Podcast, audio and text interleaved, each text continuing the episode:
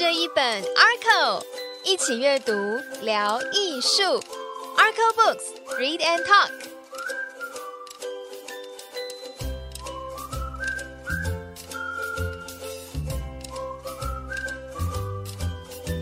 这里是 Arco Books 典藏艺术出版社的频道，我是主持人 Tomato，典藏艺术出版的推广大使。今天要来聊聊新书《当文创遇上法律》，读懂经济合约书。那我们今天很开心邀请到这本书的作者跟编辑。我们先欢迎作者赖文志律师。呃，大家好，我是赖文志赖律师。然后我们的。编辑 Fancy 啊，大家好，我是 Fancy，那是这本书的责编。那听我的名字就知道我是很多人的 Fancy，就是粉丝，所以呃，对这本书很呃看了之后觉得还蛮有心得，所以很很期待今天可以跟大家分享。是，嗯，作者赖律师是易思科技法律事务所所长，更身兼经济部智慧财产局著作权审议及调解委员会的委员。台湾商标协会常务理事等等的职务，经手过各式各样大大小小的制裁争议、企业法务等等案件。那我们今天就请律师从法律人的角度来跟我们分享译文产业工作的美感。那我们呃，先请分析来跟我们介绍一下《Art Law》这个书系。好，那这个书信呢是呃我们跟易呃易思科技呃法律事务所所合作的一个一套八书的设计。那主要是从当文呃以当文创遇上法律为主题，然后延伸的一个系列的八本书啊。那分别从一到八册，分别是说从。呃，智慧财产的运用，公司治理的挑战，然后从匠人到企业，以及今天要分享的读懂经济合约书，呃，还有接下来的读懂 IP 授权合约，还有行销创意的规划，人力资源的管理，还有最后第八本的各资名誉与肖像，就是非常完整的从就是针对就是从事文创人士会会遇到的法律问题，然后进行主题式的剖析。那希望说，呃，这本一套八书的那个推行，能够都有助于这些文创文创路上的。朋友们能够就是说，呃，事发不触法，然后不要去踩到地雷。啊，是这系列的八本书，每一本就是都比市面上的法律书籍都薄很多，篇幅大概一百多页左右。那我想要问律师，在撰写书籍的过程中，将这么繁复的法律议题或法律知识浓缩成。短短一百多页的专书，有没有遇到什么困难，或是在整理资料的时候蛮有趣的部分？呃，OK，好，呃，其实对大部分的法律人来说，哈，呃，写很多哦，那就是大概是呃比较轻松的事情。其实要写的少，其实是呃很痛苦哈。那我们当律师，其实呃，尤其是像我一开始当律师最早的时候。呃，比如说你刚从学校毕业，那我的硕士论文一定就是写差不多十几万字，这个在法律领域里面很常见。那我遇到第一个挑战就是说，比如说像呃，我的指导律师会要求我，就是说你要写给这个客户看的法律意见，你不能把它当做就是论文来写。哦，就是我之前就是有写过一个大概就是一开始写了一个八九千字的。呃，我的指导律师就跟我讲说，你要想想看，就算就是你有时间写，客户也没有时间看啊，所以我们就会被要求，就是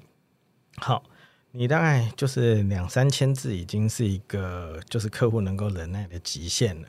即便这样，你就是还是最好给客户一个 cover letter，跟他说这个案子比较简单，最后的。结论或者是建议的做法大概是什么？好，那客户有兴趣可以进一步看你自己的分析的意见，这样子。好，所以呃，可以去想象，对于呃几乎所有的法律人来说。呃，你要去比较全面的介绍一个议题的时候，呃，我们都会想说啊，方方面面我都会去提到，只要有可能有出问题的点，我最好都都去讲到。呃，但是在设计这一系列的书的时候，我我觉得我们感到压力最大就是说，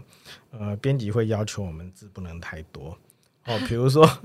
就是我一开始第一本那个智慧财产的运用。说实在的，就是因为智慧产权我非常熟，所以我我大概你说要写十万字也没问题，二十万字也没有问题，但是要求我只能用五六万字去说啊，文创产业会遇到什么智慧产权的问题，五六万字真的，呃，当时是就是很痛苦了啊。但是呃，经济合约这个其实相对是好一点，是因为呃，经济合约的范围已经比较窄一点了，对，那呃，所以我们会遇到的问题其实是。因为它太窄了，呃，所以其实你生活上会碰到这个议题的人不如想象的这么多。比如说你说智慧产权，呃，其实有一些是非常生活化的，那可能就是蛮多人会有兴趣的。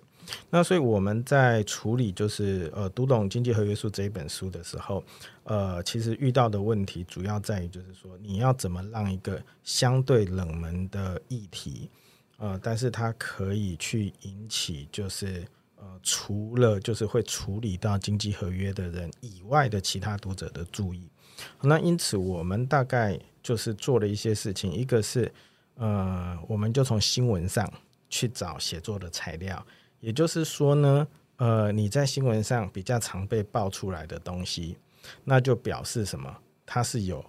可阅读性，就是大家会有兴趣的。那另外一个呢，我们就还是会去挑。呃，实物上我们在处理的时候比较容易产生纠纷的，因为毕竟它还是一本呃，说实在的，就是呃，你可以把它当做一般的书来阅读，可是它其实某程度也是工具书，啊，也就是说你在遇到什么问题的时候，其实你可以很快的翻一下，你就可以找到，就是说，诶，呃，我大概的问题是这一类的，其实我们在里面还是会协助。大家去提出一些解方，好，那因此就是呃，在处理这一本书的时候，呃，我们大概会是呃比较有趣的，就是说你必须要花呃很多时间去看，就是说呃别人怎么看经济合约，因为呃我们在处理我们手上在处理的经济合约，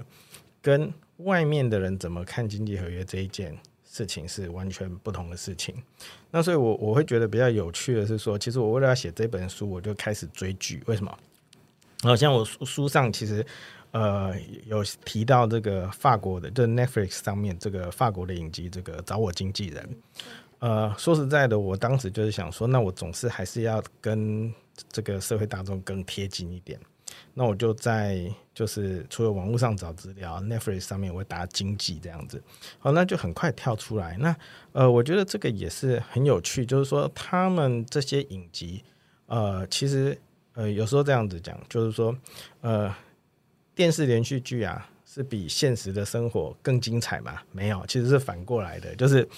呃，其实，在经济的这个领域也是一样，就是说。在经济的这个世界里面呢，其实它会比电视连续剧里面可以呈现出来的，其实是呃有更多是没有办法用戏剧方式去做表现的。那呃，其实因为我这一本书就是写作的跨剧的时间比较长一点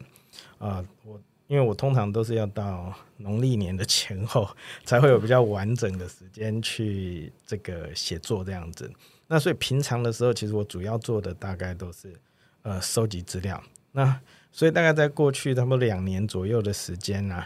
啊，说实在，只要有发生这个经济合约相关的新闻、相关的事件的纠纷的时候，我心里都会暗自窃喜。为什么？因为感觉上又有又有比较适合的例子可以用，这样子，哦，不然你都会觉得说啊，我我已经想好可能那个领域要写，可是你要找一个呃，大家可能会有呃兴趣的事件作为切入口，让大家哎哦，原来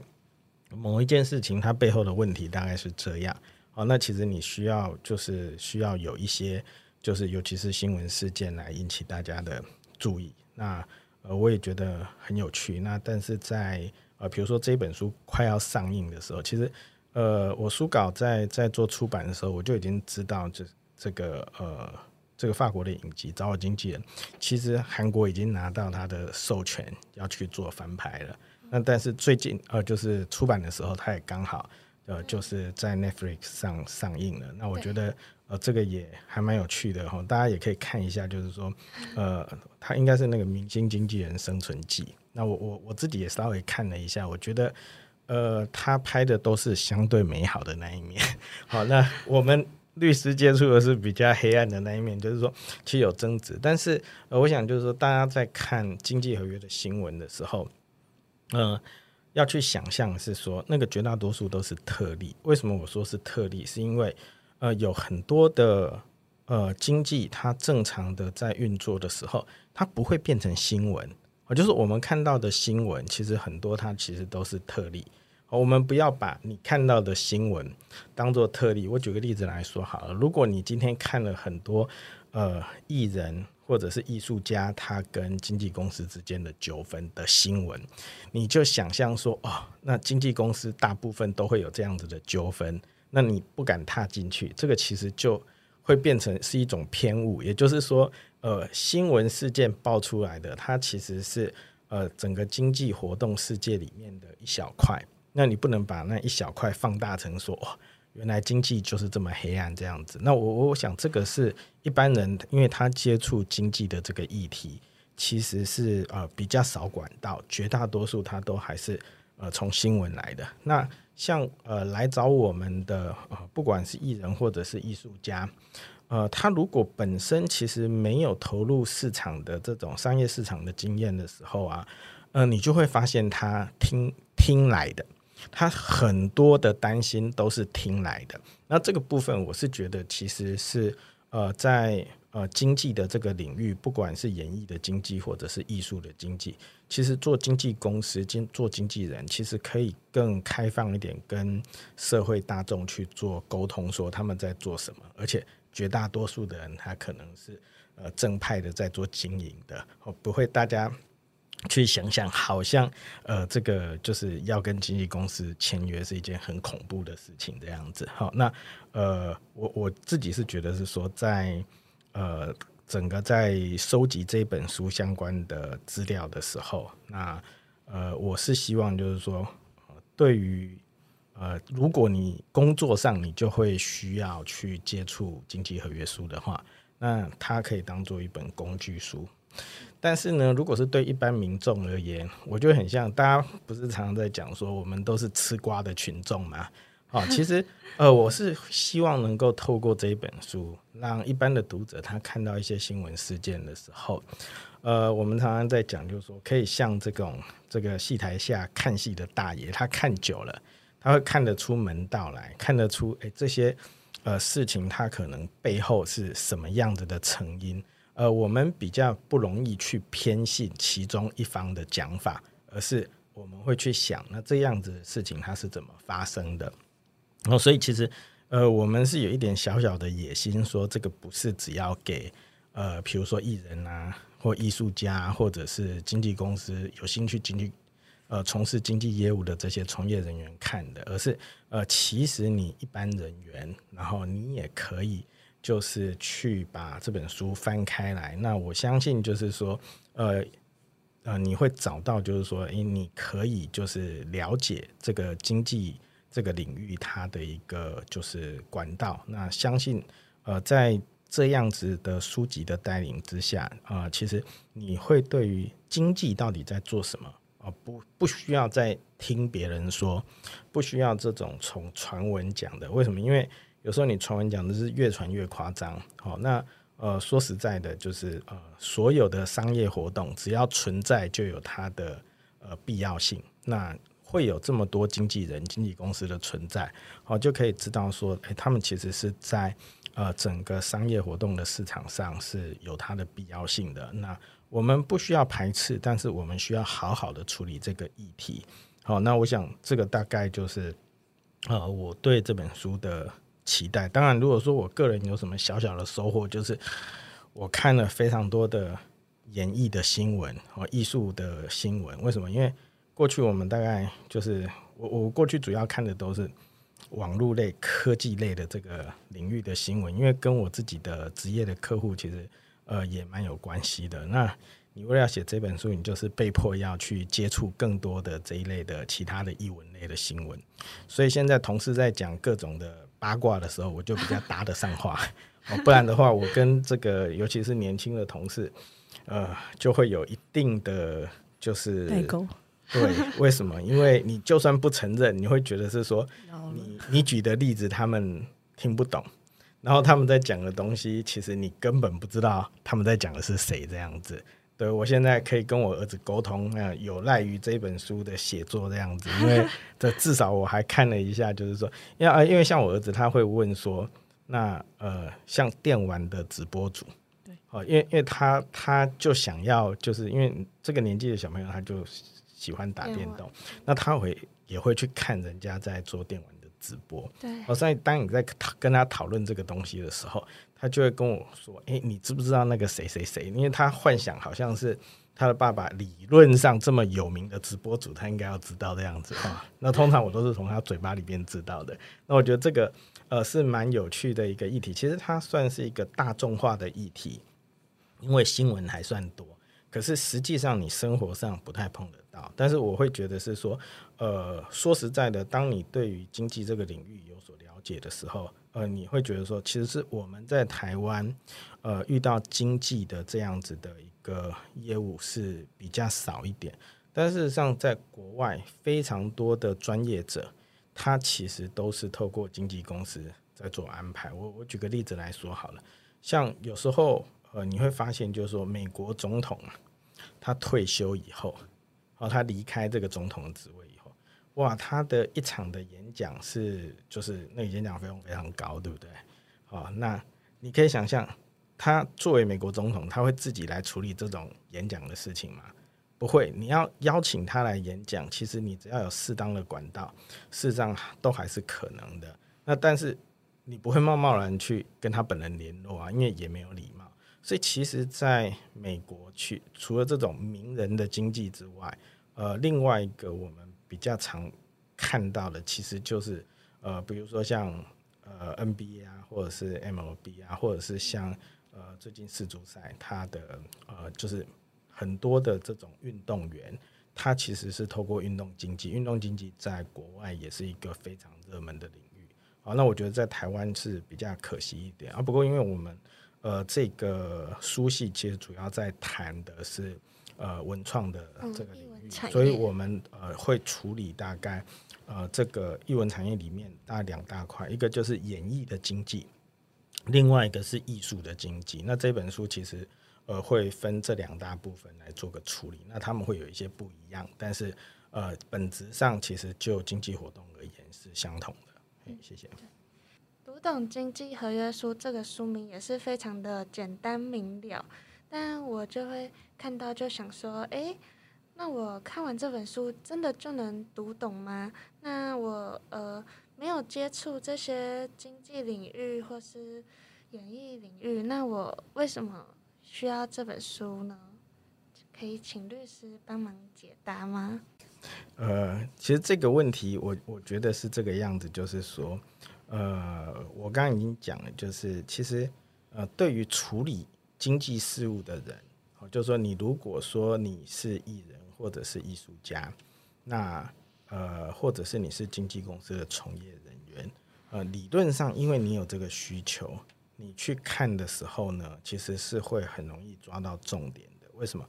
因为呢，我们主要是像刚刚我讲到，就是我们从新闻事件去做一些收集，从比较常发生争议去收集。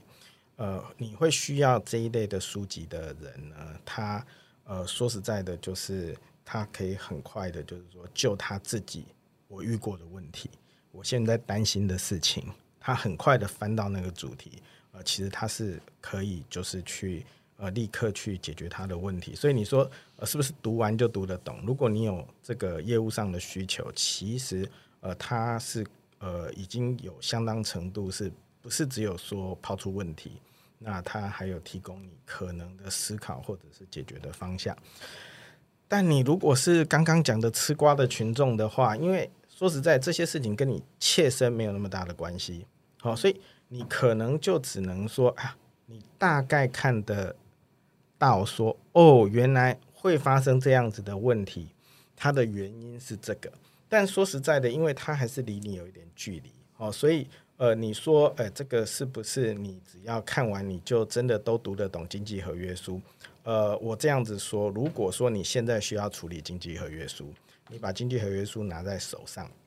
你有看不懂的地方，我相信你翻这一本书，其实你一定可以找得到答案的。好啊，但是如果说你其实现在并没有特别的需求，你只是想从吃瓜的群众升级成这个看戏的大爷的话，那你就也只能变成看戏的大爷。为什么？因为你永远没有办法上戏台去表演，因为那个不是你的舞台。哈，就是说我我想这个是就是不可能说所有的书籍它都呃你看完然后你就是变成专家，这基本上是不可能。但是你如果本来就在这个领域，它是可以解决你的问题的。嗯，像刚刚律师说，经济合约的议题其实都离我们大家不不远。嗯，刚刚律师也提到有收集了很多相关经济合约的新闻，那可以分享一两个印象深刻或是比较有名的案例吗？呃，其实我我觉得我在这本书当时因为已经完稿了。我觉得其实最可惜的就是那个，就是胡瓜的经济合约闹双包的那个案子。呃，事实上就是他后来在，他其实是呃到更二审，更二审是什么？就是说，呃，你从地院是一审嘛，那上诉高院，高院上诉到最高法院的时候被发回了，那叫更一审，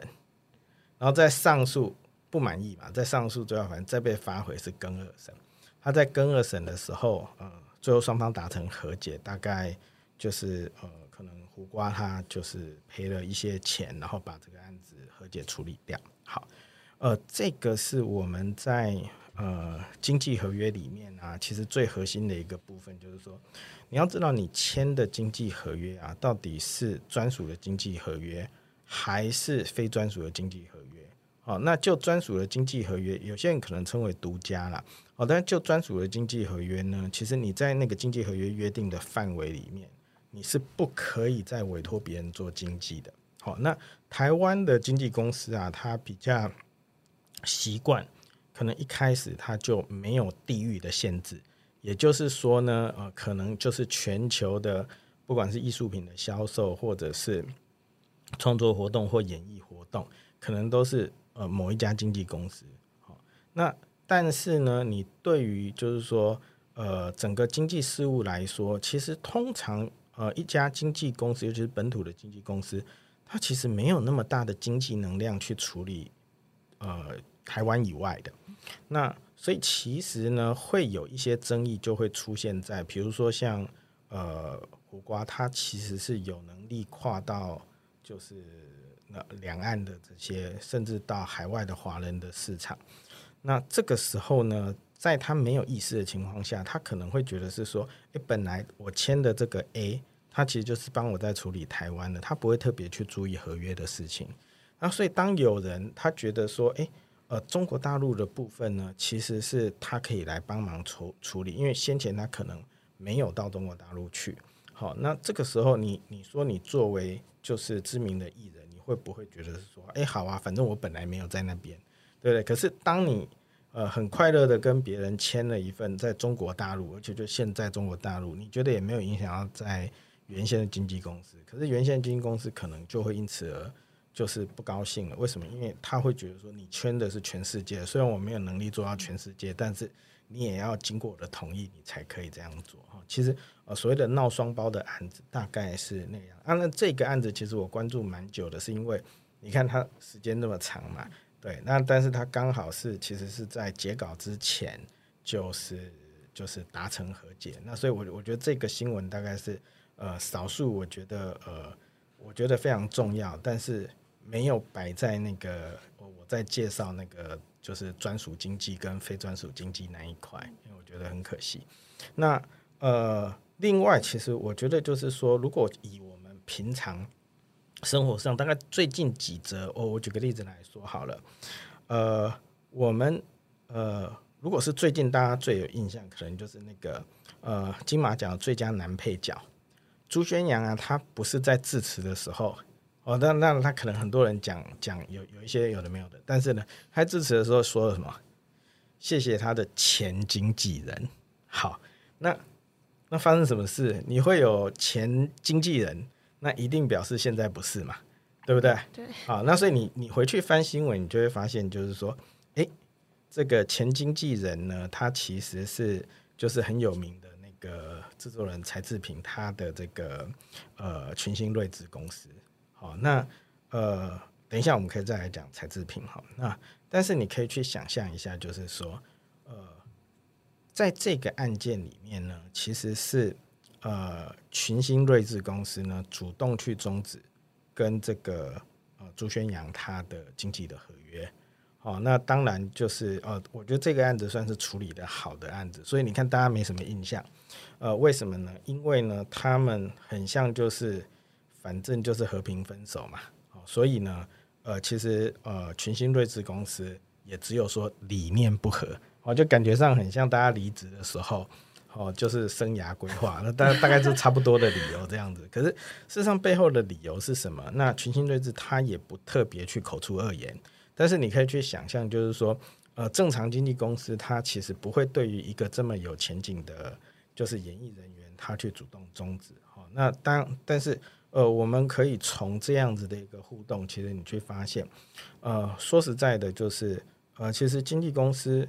哦，就像我刚刚讲的，不是只有你新闻上看到那种很坏的事件，好，然后爆出来之后，大家，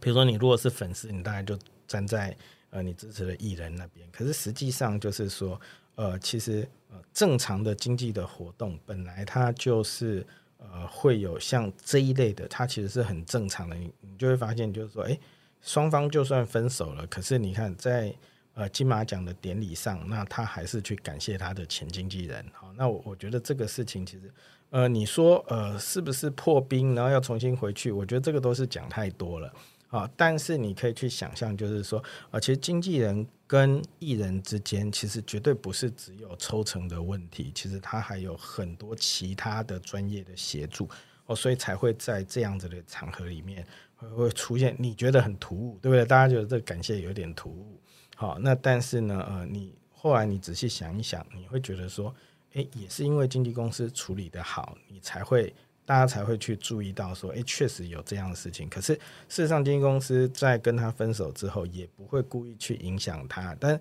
你如果只看新闻的话，你就会就是发现，就是说，诶，真的有很多，呃，就是经纪公司可能跟这个艺人他就分开之后呢，就有很多有的没有的这个。啊，那我分享一个，就是我们家小朋友这个分享给我的，呃，因为他尤其是看那个呃，就是电玩的直播的话，有很多是大陆的直播主，然后呢，他最近呢就是呃迷上了什么呢？就是在大陆有一个就是呃明星是叫做蔡徐坤，但是呢，他他他是说什么？就是呃网络上。流传的或大家会去分享、常常使用的，都是那种在黑蔡徐坤的那种影片这样子哦，所以他就很喜欢看那一类的影片。然后有一天我就跟他分享了一个新闻是什么呢？呃，就是说，哎，今天有一个新闻，因为我听到这个名字，所以我看到新闻我会跟他说，好，就说啊，那个蔡徐坤他被他的前经纪公司爆料说他去整形这样子，就。我我儿子就跟我说：“你错了，蔡徐坤整形怎么需要人家爆料呢？他没整形才是新闻呐！哦，就是你知道，就是他们已经被那种网络上的这种就是就是洗脑的这些黑黑粉的那个影片呢，他就是就是说这个，然后他就他后来更兴奋跟我讲说：，哎，果然这一则新闻呢，在网络上。”他们的反应都是一样的，就是说这个有什么好爆料的？对，可是你可以去想象，就是说，呃，大家如果是只看了这些新闻，你会直觉的去想什么？呃，如果你离开经纪公司，那经纪公司可能会就是想办法报复你啊，想办法把你的黑资料都拿出来啊，就是让你不好过啊之类的。哦，但是呃，我们如果从就是呃，柴智屏的这个经纪公司呃。取经睿智的处理方法，你就会发现，就是说，事实上有更多的经纪公司，它其实是不会做这样子的一个事情的。哦，只是因为他不做，他正当的在做，对不对？所以他就不会上新闻。就是正常他是不会上新闻的。可是会上新闻的，通常都是呃，就是像像我刚刚举举的那种例子，就是说，哎，你会觉得说，感觉上经纪公司这样做有点报复性的做法。呃，我我猜其实是有的，但是你不能把它当做是一个常态啊，因为这个其实是是还还就是我觉得经纪公司也是也是需要名声的啦。今天你如果说只要有人离开你，你就去报复他，那这样你还签签得进新的人嘛？因为大家都会怕嘛，所以我我个人觉得这不应该是常态哈。那呃几个比较有趣的新闻，我想就是呃，比如说像。如果是跟诉讼有关系的话，啊，呃，大概前一阵子有一个新闻是那个，就是那个呃，最美鱼贩哦，他可能比较偏向网红这样子。那呃，他其实就是经济合约呃先前终止了，然后终止了之后呢，其实就是打诉讼嘛。可是诉讼在法官的这个协调之下，大家就。就做调解，就在法庭上做调解。那其中有一条就是说，哎，他答应哈，比如说，呃，这个从大概二零二零年底之后，他就不再用这个所谓的，比如说最美鱼贩，或者是啊，他原先艺名好像是用阿鹏吧，哦，不不用这些本来经纪公司帮他营造的这些形象，他他答应了这件事情。那这个事情结束之后呢，其实你可以想象他在另外找其他的经纪公司啊，让他在做其他的演艺工作，这是很正常的。结果呢，新的经纪公司他在发这种新闻的采访通知的时候，你可以想象你要怎么吸引新闻记者来？你当然还是写哦最美鱼贩哦谁谁谁，然后呢呃就是他有一个什么样子的一个就是呃新闻采访的通知这样子。因为这样新闻的采访通知就被前经纪公司抓到了，所以他就告诉我，那当时已经讲好了，你如果有违反的话，哦，那就是哦，就是会会有违约金三十万这样子哈，所以他就前经纪公司就去做一个诉讼案。好，那当然就是呃，我觉得这个案件算是就是呃没有处理的很好，主要原因在于就是说，呃，其实他们在做调解的时候。呃，一个是调解的条件没有写的很清楚，因为像他虽然有答应不用，但是呢，呃，因为他没有说呃处罚是什么，因为他的违约金的依据，他可能会变成是说，呃，其实他有违反不同条的规定的时候，有不同条的这个处罚，那一条刚好没有特别约定到呃违约金，好，可是他有明确答应不用，好，那另外一个是说，其实呃。因为契约啊，我们的契约，我们通常讲签约的当事人才会受到拘束，呃，所以这个案子，我觉得呃，其实有一个法官的意见，我不是很认同，但是法官是说，哎，签约的是这个呃刘星宇个人，哦，那不是他的现在的经纪公司，那发这个新闻采访通知的是他现在的经纪公司。不是他个人，所以他认为不是他个人做的。可是，呃，如果像我自己从呃就是经济合约的这样子的一个角度来看的时候，其实呢，经纪人很像是呃本人的代理人，好，所以其实呃你经纪公司做的事情，其实应该是相当于刘星宇个人做的事情才对。哦，所以像这个，当然他他可能判决的理由，呃，就是有好几个，他都认为这样这样不用赔。可是其中这个理由我大概比较难接受，因为我会觉得是说，呃，实际上经纪公司是在为了你本人在在做这个事情，其实应该是要相当于你本人做的行为才对。所以其实，呃，如果是我的话，我会觉得是说，在这个案子，其实，呃，你已经答应不用了，那你之后还去用，那这个其实是呃，确实是会有违约的问题，因为我们还是要尊重合约。好啊，但是呃，像我书里面主要介绍的，其实可能是什么？可能是说大家终止了之后，没有讲清楚你可不可以用。哦，因为有一些经济合约，它会写的比较严格。哈，就我们可能会呃有听到某某电视台的各种水果的哥哥姐姐的事件。哦，那这个也是一个，就是说他会禁止他的，就是这个。呃，儿童节目的这些主持人，他到离开之后，他到外面还是继续用这个他在儿童节目里面用的称呼这样子哈。那呃，但是可以去想象一下，如果你合约是已经写死了，说你就是不能用，好，那我们是不是应该尊重这个合约？呃，这个其实是也是一个有争议的事件。为什么？因为呢，呃，说实在的，就是说你的艺名啊，它到底是代表了你个人，还是代表着经纪公司或者是电视台的利益？呃，这个其实我觉得是呃有有一些争议在。那目前呢，比较多的议题其实是会放在商标。为什么？因为如果呢，你把它只当做艺名的话，其实如果从人格权的角度来说，这个比如说某某哥哥或某某姐姐已经跟我个人结合了，你要禁止他去使用、去介绍说啊，我就是本来某个电台的某某哥哥、某某姐姐，这样其实是有困难的。所以现在比较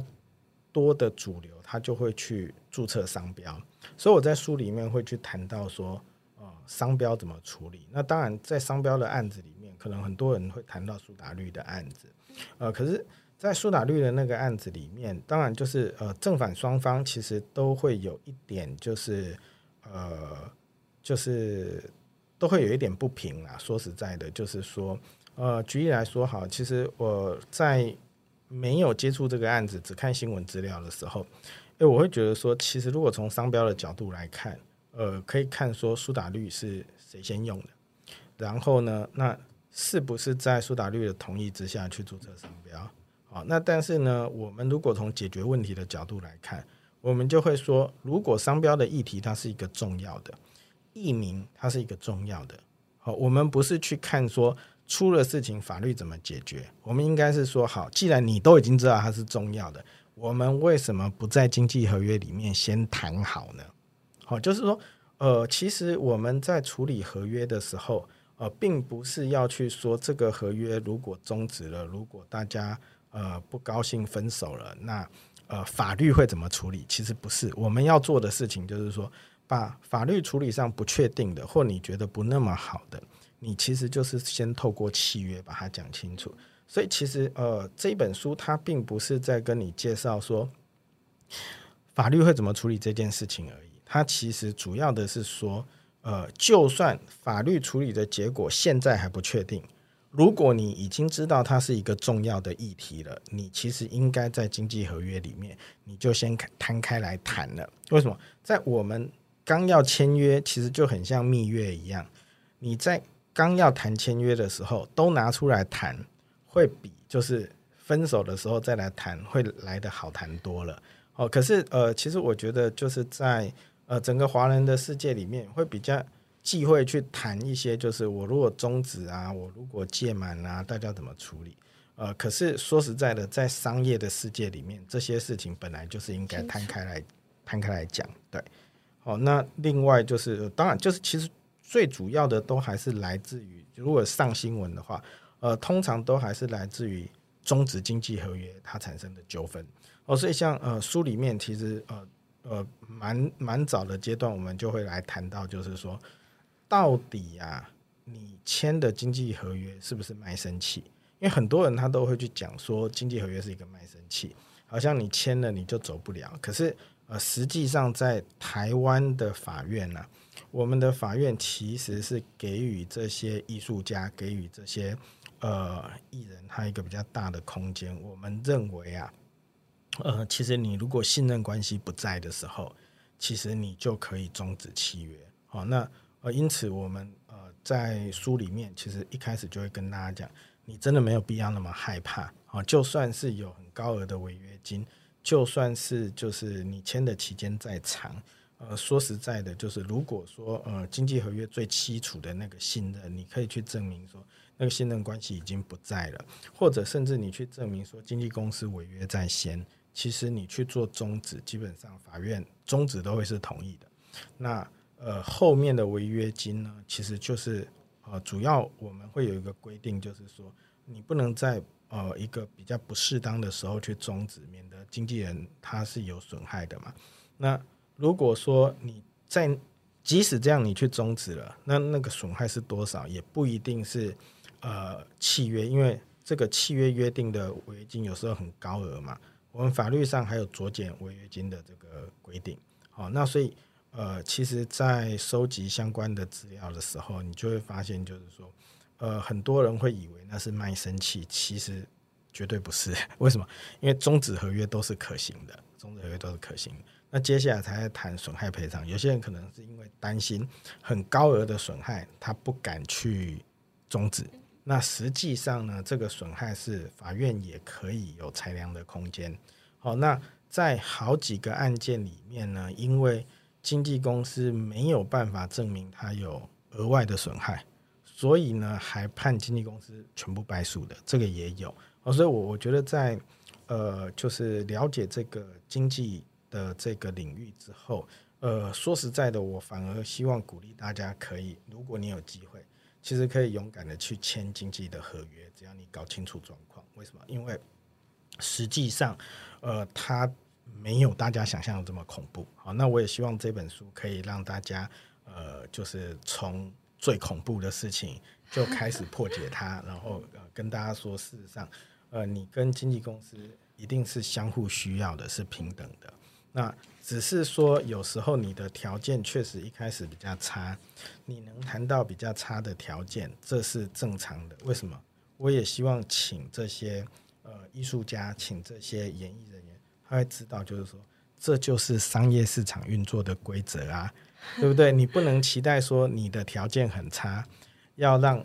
别人把你当做大明星一样去做对待，这个绝对是不可能的啊！但是呢，你也不需要就是觉得是说，因为我条件很差，所以不管经纪公司、经纪人开什么条件我都接受。其实不是的，人家会愿意跟你签约，必然有你存在，必然有你的价值在。那你也要对自己有一点信心。你如果想要什么，想要争取什么权利，其实都是可以开始谈好的。那这个是我觉得我们希望透过这样子的一个书籍，可以跟大家就是分享这样子的概念。谢谢。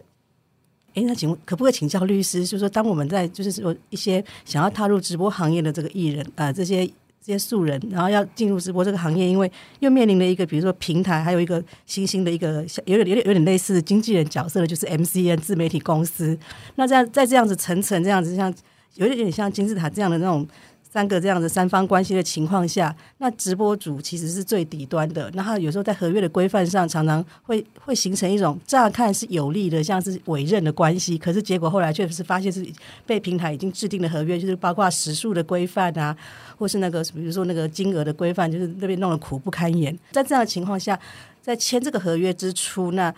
作为一个刚踏入这个行业的直播主啊，或这些素人，他们要怎么保障自己在法律方面站得住脚？那是要具备怎么样的底气去来跟这些平台啊，或者自媒体公司做一个权衡？好，呃，我们在讲的 MCN 这样子的一个公司啊，其实呃早期它是比较针对，就是已经有一些呃流量的网红那。其实他做的跟呃经纪公司有一点像，又不太一样。就是说，呃，这些网红，因为他其实已经有自己的流量了，所以他其实很多需要这些呃，就是 MCN 的公司做的事情是，呃，其实他要跨平台，然后呢，要处理一些，尤其是跨国的税务啊、账款啊，然后呃，其实没有那么容易。那当然还有一些业配的事情，对，对，那。所以呢，其实呃，早期我接触到的 MCN 的合约，呃，说实在的，是相对公平的。为什么？因为是这些 MCN 的公司，它其实很像是为网红服务。好，那但是呃，早期我们接触到的合约，也就是你是一定有已经有一定流量的这些网红，那呃，他其实需要有人去处理他那么呃不是那么熟悉的那一个业务。所以其实 MCN 的公司它的存在是呃，一个是因应。多的平台，我就以前你可能只有做 YouTube，可是你可能需要这些公司，它其实是呃把你的内容其实是散到不同的平台去，呃跟不同的平台去做这些沟通这样子，呃可是到了呃就是这种直播的平台开始流行起来的时候呢，呃其实呃已经不是我早期在看到的 MCN 的公司了，呃他们呃其实会更像什么？呃，更像是经纪公司，为什么？因为我看过这一类的合约呢，他们对于直播主是管得非常严的，包括你一周要有多少的时间去上直播，然后呃，有趣的是，就是你去看平台的合约，平台合约没有要求这么多，但是呢，你到了这个就是体公司，自媒体的公司的时候，他要求直播主是要求比平台更多的，好，要求比平台更多的。那呃，大家可能会想象一下，就是说，那你为什么不直接跟平台签约就好了？那我觉得这里大概有几几重的意义啦。一个是说，你如果本身是没有流量的直播主的话，呃，平台它可能根本不会花这个心力跟你去协商合约。对对，所以你如果没有透过这些自媒体公司，其实你是不容易进到那个领域去。虽然你也可以去签，可是你可能签的合约就是网络上的立稿，他真的可能就是说，好，你要你要加入，真的你就是透过线上申请这样，那个你也可以做，只是说你可以去想象，就是那就是你自己去对应这个直播的平台，完全没有资源了。对，那呃，我知道很多呃要做直播的人，他比较没有经验，他会透过自媒体公司，是因为呃，通常这个自媒体公司他会为这样子没有资源的直播主呢，呃，他会去做一些呃，你说行销也可以，是人设，对，那他会去协助他去进到这个领域。所以说实在，他是跟经纪公司是有一点像的。可是呢，呃，他们学到的东西，我觉得更像那个韩国的练习生。呃，韩国练习生通常就是年纪比较轻，然后真的就是十几岁他就开始训练，然后你要经过很长时间的训练，然后呢，你可能要经过这金字塔的竞争，然后你才有办法出道，对不对？所以我们常常看。呃，韩剧里面的明星，他们有时候在节目受访的时候，呃，就会去谈到说，哎呀，他们在练习生的时候怎么？我们也是透过这样子，你会去稍微了解一下他们练习生的制度。我觉得，呃，就是直播组的这样子的一个，就是尤其是没有经验的直播组啊，很多的自媒体的公司，他根本把你当直那个练习生在做管理，所以你会觉就是其实韩国的练习生他管理也是非常的严格的。哦，可是呢，这里出现了一个问题，就是说你有严格的管理，但没有适当的保障。其实这里在这就是权利义务其实并不相当啦。那所以才会你觉得有争议。今天如果说呃，你照着就是呃这个自媒体公司给你的安排，比如说一波一一一周，你就是一定固定直播多久。然后你直播的内容是要有一定的品质，有一定的规划，其实那是很累的，对不对？对。可是如果他肯说，就是一个月给你十万块，一个月给你二十万块的保障，说实在的，你去做，你也不会抱怨他管那么严啊。现在的问题就在于，就是说，他说你要做到这么多，可是呢，你能够拿到的。就是说，报酬是从直播的平台拨给你，对不对？对。但是很抱歉，直播平台拨给你之后，其实呢，我还要再从中间抽一层，你就会觉得不公平。为什么？因为你很辛苦的直播，但你不一定有很好的收入，哦。那可是你又要遵守很严的合约，哦。所以其实问题会出现在权利义务不相当。如果今天你看，为什么韩国练习生真的管很严？可是还是有很多人疯狂的要去当练习生，是因为大家看得到成功的案例在前面，而且就是这些公司它也是真的就是耗时费力在培养这些练习生。好，所以我想问题比较大是其实是出在就是说，呃，有一些自媒体的公司，他只想拿好处，不想尽义务，或者是只想享受权利，他不想提供保障。呃，争议是出现在这里。那这这样子的争议，除了说你自己不要去签不适当的合约，或者是说，呃，其实我觉得直接跟平台联系本身就是一个就是好的条件，因为像我处理过这一类争议的时候，很多人他其实根本没有意识到他直接可以跟平台接洽，呃，事实上平台也有可以直接接洽的管道。我刚刚说平台他不会特别理你，但是。一般性的合约，他还是会让你签的，因为对他来说，多一个直播主是没有什么特别大的影响的。如果你可以做得起来，当然很好；你做不起来，他也不会怎么样。好，可是你先拿了跟直播平台的合约的话，你就会知道，就是说，诶，这些在中间做自媒体公司的这些呃呃中间的公司，他开给你的条件合理不合理？好，那事实上，呃，说实在的，就是说，如果说付出跟获得大致相当，我认为那个不是合约管理严格不严格的问题，而是呃，如果大致是相当的，其实它就已经算是公平的了。好，那所以我才说，其实呃，如果要处理这样子的问题的话，我们要先看说，呃，你到底不满意在哪边？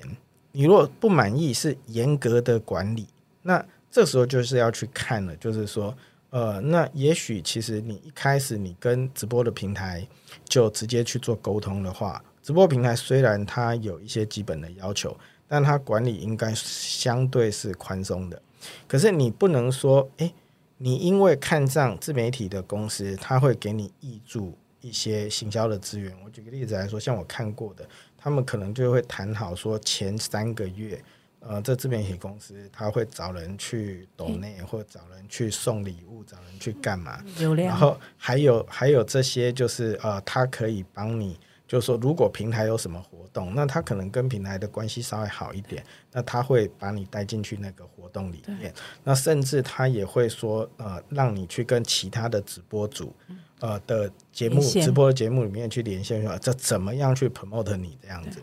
所以你如果想要这些资源，但是你又不想被严格管理，那呃，我会觉得就是说，那这个世界上其实，嗯，说实在就是有一好没两好。你要拿人家的好处，那人家是希望说把你培养起来，他呃，他可以从你身上获得更多。那这我觉得这都是正常的状况。所以，我们如果要处理这些问题的话，我们要先看。呃，权利义务是不是相当？如果是相当，说实在，就当做朋友的抱怨就好了。如果不相当的话，其实呃，有时候确实需要采取一些法律的行动。我举个例子来说好了，呃，说实在，你可以终止啊，对不对？你可以终止合约。那呃，这个很多人都以为不能终止，所以其实他如果签的是经济合约的话，呃，照台湾的法律的规定，我刚刚已经讲过，我为什么这个书一开始就会介绍说，呃，会他是不是卖身契？其实，事实上，在现在的社会里面，其实不会有合约是卖身契的哦。所以，你可以先从这个角度，是你如果终止，你就可以脱离那个情境的话，那这个是一个方式。好，那接下来就是说，呃，我在呃处理这个呃读懂经济合约书的素材的时候，其实有收集到一则案例，是有法院，其实现在已经有法院的判决，他把呢，就是。呃，管理的非常严格，就是要求你每周要多少，那个时数是高的。然后呢，限制你不能做什么，不能做什么，就是那种限制条款写的很多的那一类的。后来法院就说，我不管你合约叫什么名字，我认定这个就是一个牢固的关系。我说实在，在台湾，你如果被法院认定这是牢固的关系的话，呃，你会有一个非常恐怖的状况，就是你必须适用劳基法。劳基法是什么？大家之前就会有谈到，就是说时数，就是一例一休啊，对不对？加班的时数啊。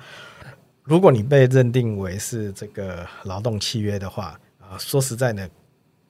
光是去检举这家公司，它违反劳基法，呃，我想这家公司如果他有一点法律的意识的话，他就不会特别苛刻你了。好，但是我会觉得这个当然它不是一个常态的状况。其实重点还是回归到合约，你签约的时候，呃，其实应该是要花一些呃时间力气去弄清楚它里面是在写什么。好，在写什么？因为呃，合约在我们的角度来说，它跟法律其实是一样的哦。就是说，并不是说法律它就比较伟大，合约我我们认为合约原则上是应该要受到尊重的。但是也因为这样子，所以其实呃，你签约的人你也应该要重视这个合约它的约定的效力。哦，所以当你在合约呃你看不懂的时候，其实它跟法律不一样。你合约你看不懂，你可以不要签。可是除了不要签之外，你可以请对方解释清楚，